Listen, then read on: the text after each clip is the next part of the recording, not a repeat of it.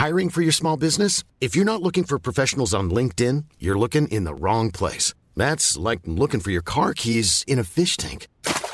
LinkedIn helps you hire professionals you can't find anywhere else, even those who aren't actively searching for a new job but might be open to the perfect role. In a given month, over 70% of LinkedIn users don't even visit other leading job sites. So start looking in the right place. With LinkedIn, you can hire professionals like a professional. Post your free job on linkedin.com slash people today.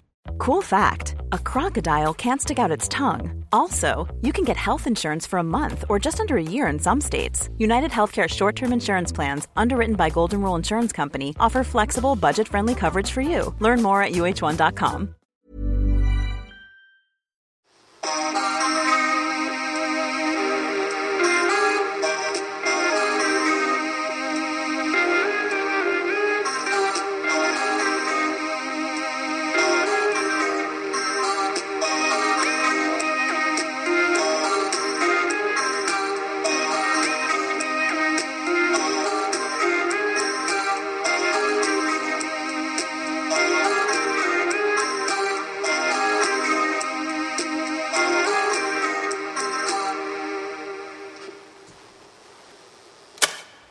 Unless you were alive in the 1980s, it's difficult to fully appreciate the phenomenon that was Michael Jackson's sixth album, Thriller. By 1984, everybody's parents had a goddamn copy of that album sticking out of their milk crate collection, with Michael in his white suit leaning back and looking at your mom with fuck me eyes. The songs were solid, but not perfect. Beat It and Billie Jean are on side two. It was a fun record to spin at parties and the title track, Thriller, was exceptional and weird. But it arrived at the end of November 1982, a bit late for Halloween. The album sold well, but not record breakingly well, not until about six months went by. Then a couple fortuitous things happened. The first was Michael Jackson's appearance in a television special in May 1983. It was called Motown 25 Yesterday, Today, Forever. That's when Michael Jackson unveiled his new dance the moonwalk. Dude looked like he was walking forward, but his body was actually moving backwards. It was so damn cool. And it became a kind of meme. Every kid on the block tried it out in the hallways at school. And then MJ got the idea that he'd get a big name director to shoot a music video for Thriller. This was the beginning days of MTV, and the videos were pretty rad, but mostly they were kitschy, silly little things. But Michael being Michael got John Landis to direct a whopper of a music video. Landis had just made an American Werewolf in London and was the go to guy for schlock horror. When it was finished, Landis's music video was 13 minutes long, a short film. In fact, it premiered in cinemas before a print of Disney's Fantasia. And when it finally came out on TV in December 1983, that was it, man. That was it. People went wild. The whole thing the album, the video, the dancing, the red jacket it was all new stuff, unlike anything else out there and the synergy of all that eclectic pop culture sent the album into the stratosphere. Almost 40 years later, Thriller is still the best selling album of all time. Just playing a sample of Thriller immediately conjures images of the 1980s, and it's always used to establish time and place and setting in TV shows like Stranger Things because it's bigger than just a few songs. Everybody knows that. Put it on your turntable and try not to smile. I dare you. And whatever you do, try not to think of the 12 year old boys that Michael Jackson slept with. Because we feel guilty for loving that album, right? We're midway through Thriller doing the Wolfman and it hits us. Oh, yeah, dude slept with kids. And it makes us cringe. If we like this song, are we condoning his behavior in some way? Are we turning our backs on a real crime? If the musician or writer or actor commits a major crime, are we still allowed to enjoy their art? Today, I'm going to tell you about a guy named Roland Barthes, a philosopher who was still very much alive when Michael Jackson was doing his thing. Barthes gives us an out. He tells us we can still like Thriller, even if the artist was a real creep. Let me explain. This is the philosophy of crime, and I'm your host, James Renner.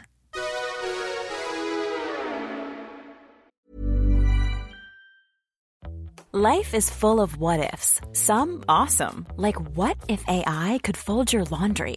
And some, well, less awesome, like what if you have unexpected medical costs? United Healthcare can help get you covered with Health Protector Guard fixed indemnity insurance plans. They supplement your primary plan to help you manage out of pocket costs. No deductibles, no enrollment periods, and especially no more what ifs. Visit uh1.com to find the Health Protector Guard plan for you. There's never been a faster or easier way to start your weight loss journey than with PlushCare. PlushCare accepts most insurance plans and gives you online access to board-certified physicians who can prescribe FDA-approved weight loss medications like Wegovy and Zepbound for those who qualify. Take charge of your health and speak with a board-certified physician about a weight loss plan that's right for you. Get started today at plushcare.com slash weight loss. That's plushcare.com slash weight loss. plushcare.com slash weight loss. Everyone knows therapy is great for solving problems, but getting therapy has its own problems too, like finding the right therapist, fitting into their schedule, and of course, the cost. Well, BetterHelp can solve those problems. It's totally online and built around your schedule. It's surprisingly affordable too. Connect with a credentialed therapist by phone, video, or online chat, all from the comfort of your home. Visit betterhelp.com to learn more and save 10% on your first month. That's BetterHelp, H E L P. Burrow's furniture is built for the way you live.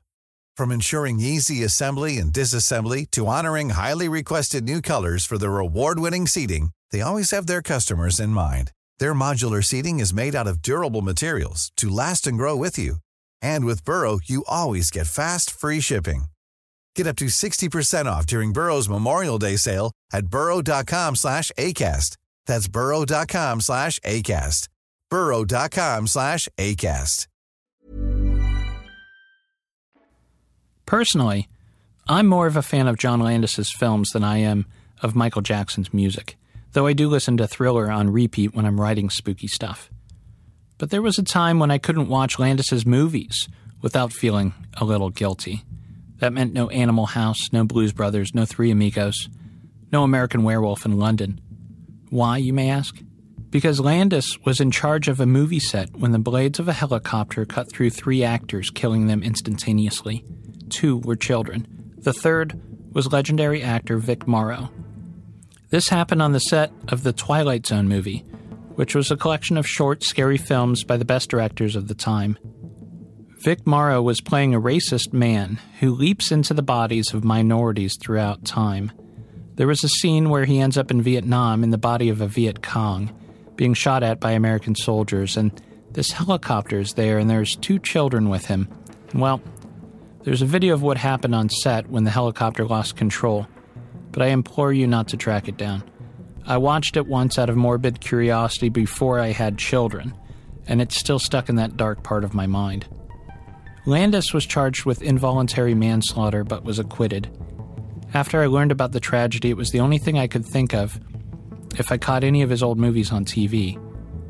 I wanted to like them, but I couldn't separate the art from the artist. Should I even try? What are we supposed to do when the art we love was created by a criminal? Quick aside I got lucky in 2012 when I sold my first novel, The Man from Primrose Lane. For a brief moment, I had the attention of the literati, that elite group of agents and editors who have lunches and offices within a block of Union Square in Manhattan and make decisions in dark pubs about who's going to be on the New York Times bestseller list. More than one editor said my writing reminded them of David Foster Wallace. Spoiler alert, it most certainly did not. But that was the kind of thing you'd say to a new writer if you wanted to make them hard. Tell them they reminded you of DFW because every writer was aspiring to be him. I'm pretty sure every young male writer who debuted in the last 20 years has jerked off to a copy of Infinite Jest. But David Foster Wallace was a fucking creep. Just ask the writer Mary Karr, who was the subject of his laser focused obsession for a bit. She kept saying no, she was not interested, and he kept doing, you know, gentlemanly shows of affection like shoveling her driveway and getting tattoos of her name on his arm and moving around the corner from her and throwing tables at her. And yet, have you read Consider the Lobster? It's fucking genius. Here, how about this one? Are you into fine art? If so, you probably studied paintings by the post impressionist Paul Gauguin. Brightly colored depictions of Tahitian landscapes and the people who lived there in the 1890s. His work inspired great artists like Picasso and Matisse. Some of Gauguin's most beautiful paintings feature a native girl named Teha'amana. She was 13 when he made her his vahine, a term that means a native wife that travelers take to their beds during their long vacations. There have been calls to pull his artwork from national galleries to cancel Gauguin 120 years after his death, and maybe it'll happen one day. But if those paintings had never been hung in the first place, would we still have Picasso and Matisse? One of my favorite movies of all time is Chinatown. Beautiful cinematography, terrific performances by Jack Nicholson and Faye Dunaway, some of the best one liners in film history. You're even dumber than you think I think you are. To tell you the truth, I lied. Forget it, Jake. It's Chinatown. It was directed by Roman Polanski, and he made a lot of other great films too that still stand the test of time and inspired generations of filmmakers. Rosemary's Baby, for one. In 2003, Polanski won the Academy Award for Best Director for The Pianist. But he couldn't accept the award on stage because he couldn't set foot in the United States because he raped a 13 year old girl in 1977 and then fled the country.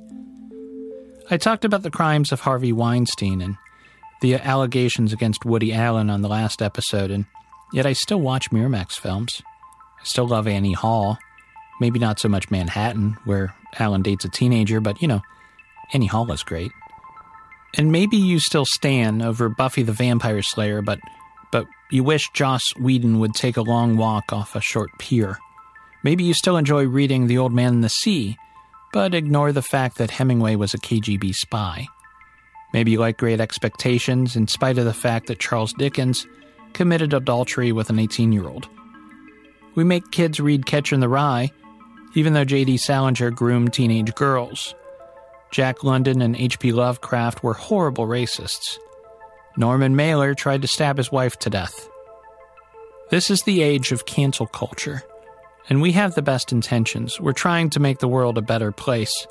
But does that mean burning books? Taking paintings down? Snapping records in half?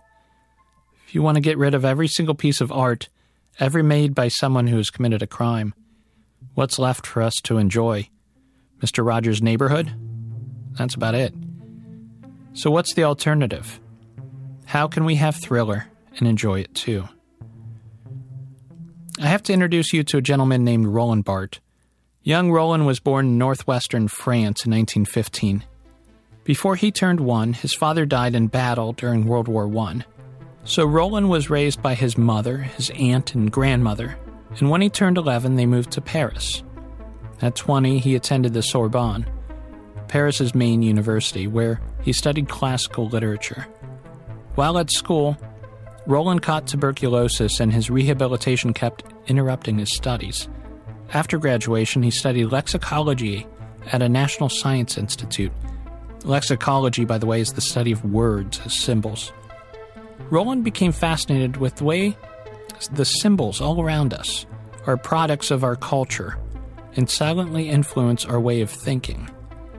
This led to his work in semiotics, the study of signs and symbols in general and this took him to some pretty far out places as he became concerned with the impact of symbols in mass produced news and advertising, and how we seldom think of how we're being manipulated by these things. For instance, advertisers understand that a slogan, relayed in a certain font, can be more powerful than the same words written in a different font. Would you still think Fords are built tough if the slogan was written in Comic Sans? Roland Barthes was a post structuralist at a time when structuralism was all the rage. Structuralism is this idea that everything within human culture is dependent on a rigid and unseen social structure that shapes the way we walk and talk and act. It takes away free will and suggests we're merely semi aware beings, performing the tasks we're destined to perform based on our relationship with that structure, cogs in a wheel with the illusion of free will. Post structuralists like Barthes believed that life was a little more messy than that. While structuralism depended on common meaning and interpretations of signs and symbols, post structuralism takes into account that some people will misinterpret signs because they're idiots, or some will misinterpret them because they don't want to believe them. They want to keep their unfounded, biased view of the world. In a way, like Einstein discovered, the universe is relative to the observer, and somewhere in that uncertainty, that's where the notion of free will can survive. In 1967, Barthes wrote an essay titled The Death of the Author. In the world of literature at that time, many professors were obsessed with trying to figure out an author's intention for a piece of writing. What did Shakespeare really mean when he wrote to be or not to be? Barthes said it doesn't fucking matter what Shakespeare's intention was, and furthermore, it doesn't matter who Shakespeare was, and it's all rather embarrassing that we care about it at all. Barthes believed that authors, and, and that includes musicians, painters, artists of all kind, artists are nothing more than mediums, really, filters of pop culture. All the artist is really doing is reordering the information around them into a new structure. Take Jennifer Egan's A Visit from the Goon Squad, for example. Every single word in that book had been written before, just not in that order. It was Egan who assembled those words in a new way, and into a narrative that included a new and interesting structure. And she did this because her mind could review the world around her, all of the pop culture of the moment, and all the books she'd ever read by other authors who were inspired by the authors that came before and all the way back. These words and symbols and ideas were filtered through her lens, and out popped the Goon Squad. Only Egan could write it, but our culture was speaking through her like Patrick Swayze was speaking through Whoopi Goldberg in Ghost. In this way, the reader, the consumer of pop culture, becomes more important than the author. There is no objective truth. It doesn't matter what Jennifer Egan's intentions were, it's how you personally interpret her book that matters most. Naturally, many authors, who are a class of people with unnaturally inflated egos, were offended. Others embraced the idea. Case in point David Lynch. Look up some of his interviews online. David Lynch hates talking about his intention for things like the fish in the percolator in Twin Peaks or what Garmonbozia really means. He wants the audience to interpret it however they want. And somehow, because of this openness, his stories tend to stick with you more than others. There's this apocryphal story about Isaac Asimov, the science fiction writer, who sat in on a college lecture about one of his books. He hid in the back so nobody could see him, and he listened with growing anger as the professor interpreted his book incorrectly. He missed the whole point Asimov was trying to make clear. And after class, Asimov told him so. To which the professor replied, Just because you wrote it, what makes you think you know what it means? So, who really wrote Michael Jackson's songs? Was it the guy who slept with little boys? Barthes would say no. Michael Jackson was just the filter that our culture was speaking through, and he should be regarded with as much reverence as a strip of cheesecloth. Who cares who performed Thriller? That's our album, you and me, the collective works of society as it existed in 1982, as seen through the lens of a disturbed young man. I can enjoy Chinatown because Roman Polanski is just some guy who put a lot of old shit together in a new way. You can appreciate Gauguin's brushstrokes because those are our brushstrokes, the brushstrokes of his era, and he was just the lucky fool who held the brush. The art matters, not the artist. And if that's the case, what do we do about Hitler? When Adolf Hitler was a kid, he wanted to be an artist. Like many sociopaths, his mother was very permissive and his father was an angry, abusive asshole. Fuck your art, he said. You're going to tech school where you can learn a real trade. Well, his dad died, and so when Adolf was 18, he moved to Vienna to become a real artist. He applied to the Vienna Academy of Fine Arts, but they found his drawings to be substandard. So he applied a second time, and again he was rejected. Hitler talked about how much that rejection hurt later in a little book called Mein Kampf. He had to admit to himself that he would never make a living from his art. It was around that time he got interested in politics. But here's the thing Hitler's art, it's not bad. Some of his landscape watercolors are quite good, actually. And nobody's going to hang them on a wall because, you know, He committed mass genocide and killed millions of people. John Wayne Gacy is also an accomplished artist. The serial killer has a whole series of paintings of his clown alter ego Pogo. I looked them up, and now it's going to be hard to sleep tonight. I mean, they're good, but knowing who painted them still gives me the willies. And yet, Gacy's artwork continues to sell on murderabilia websites along with Hitler's watercolors. So, what's the difference between enjoying Thriller and enjoying Pogo with his brightly colored balloons? If the artist doesn't matter, why shouldn't we enjoy these works of art too? Here's why. Here's the difference. Hitler's art and Gacy's art didn't survive on their own merit. Hitler's watercolors are arguably good, but nobody wanted to buy them until he had killed six million Jews. Nobody wanted to buy Gacy's creepy clown paintings until he killed 33 young men. The people buying this artwork are not motivated by the art, but by the author. It's the exact reverse of what Barthes was trying to suggest. Perhaps the litmus test for whether we can enjoy a criminal's work of art should be whether the art was created before they committed their crime, or at least before we knew about their crime. We like Thriller because it captured a moment in time and distilled its beauty and wonder, and it broke our hearts to find out what the artist turned out to be. And for that reason, we can keep playing it if we want to. But Hitler's watercolors? Fucking let them burn. The Philosophy of Crime is a Fearful Symmetry production. This episode was recorded by Jeff Koval at the Stay Level Recording Studio in Fairlawn, Ohio. It was produced and edited by William Mankey. I'm James Renner. If you enjoyed this podcast, please visit jamesrenner.com, where you can find more information on my true crime books and novels. My website also has a link to the nonprofit I started last year, the Porchlight Project, which raises money for new DNA tests for Ohio cold cases. It's easy to donate online, and every little bit helps. William Mankey also writes the music for this podcast. Look for his other creations, including Genius Dice, wooden dice that will give an artful twist to your gaming night, and his new Talking Pints, a clever way to mix up a fresh conversation. Available now at Uncommon Goods. Until next time, remember there's a simple but challenging solution to the epidemic of crime. If everybody took the time to make good friends with their neighbors, we would know when someone needs our help before they become a statistic. Don't be fearful of the world. Make friends and make it better. Planning for your next trip? Elevate your travel style with Quince. Quince has all the jet setting essentials you'll want for your next getaway, like European linen, premium luggage options, buttery soft Italian leather bags, and so much more. And is all priced at 50 to 80% less than similar brands. Plus, Quince only works with factories that use safe and ethical manufacturing practices. Pack your bags with high-quality essentials you'll be wearing for vacations to come with Quince. Go to quince.com/pack for free shipping and 365-day returns.